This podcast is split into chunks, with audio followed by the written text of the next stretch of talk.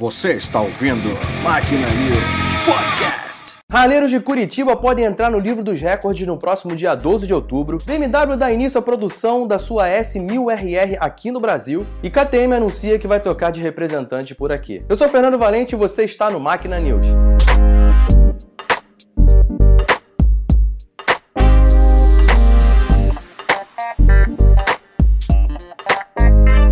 Próximo dia 12 de outubro desse ano em Curitiba, o Brasil pode entrar novamente no Guinness Book. Só que agora o recorde vai ser um pouco diferente. Para conseguir o recorde, os organizadores informam que precisam de 2.405 harleiros ou mais. Isso porque hoje o recorde atual é da Grécia, que carimbou seu passaporte no Guinness Book com 2.404 motos. Depois da motociata, a festa continua com muito rock and roll na pedreira Paulo Leminski. A organização informa que bandas como Ira, Raimundos, Marcelo Falcão e Frejá estarão presentes com muito rock and roll.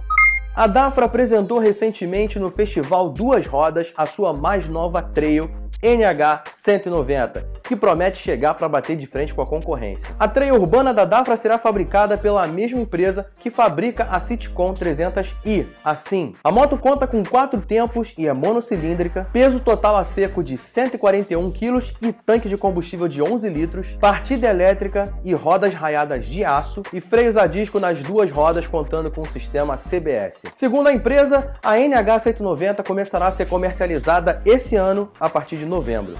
A BMW anunciou que vai começar a produção aqui no Brasil do seu canhão S1000RR. Segundo a empresa, mais de 4,7 milhões será investido aqui para seguir com essa fabricação. Vale lembrar que outras motos já são produzidas aqui, como a R1250 GS e GS Adventure, a F750 e 850, a G310 e outras.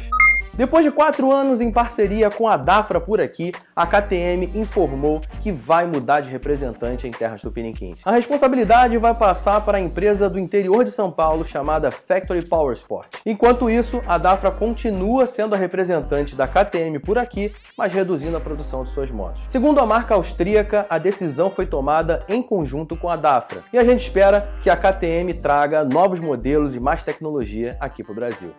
Esse foi o Máquina News de hoje, eu espero que você tenha gostado. Se você gostou, não esquece de dar aquele like, se inscrever no canal se ainda não é inscrito, ativa o sininho, compartilha com seus amigos. E eu vou ficando por aqui. Um beijo grande no coração de vocês, até o próximo vídeo. Valeu!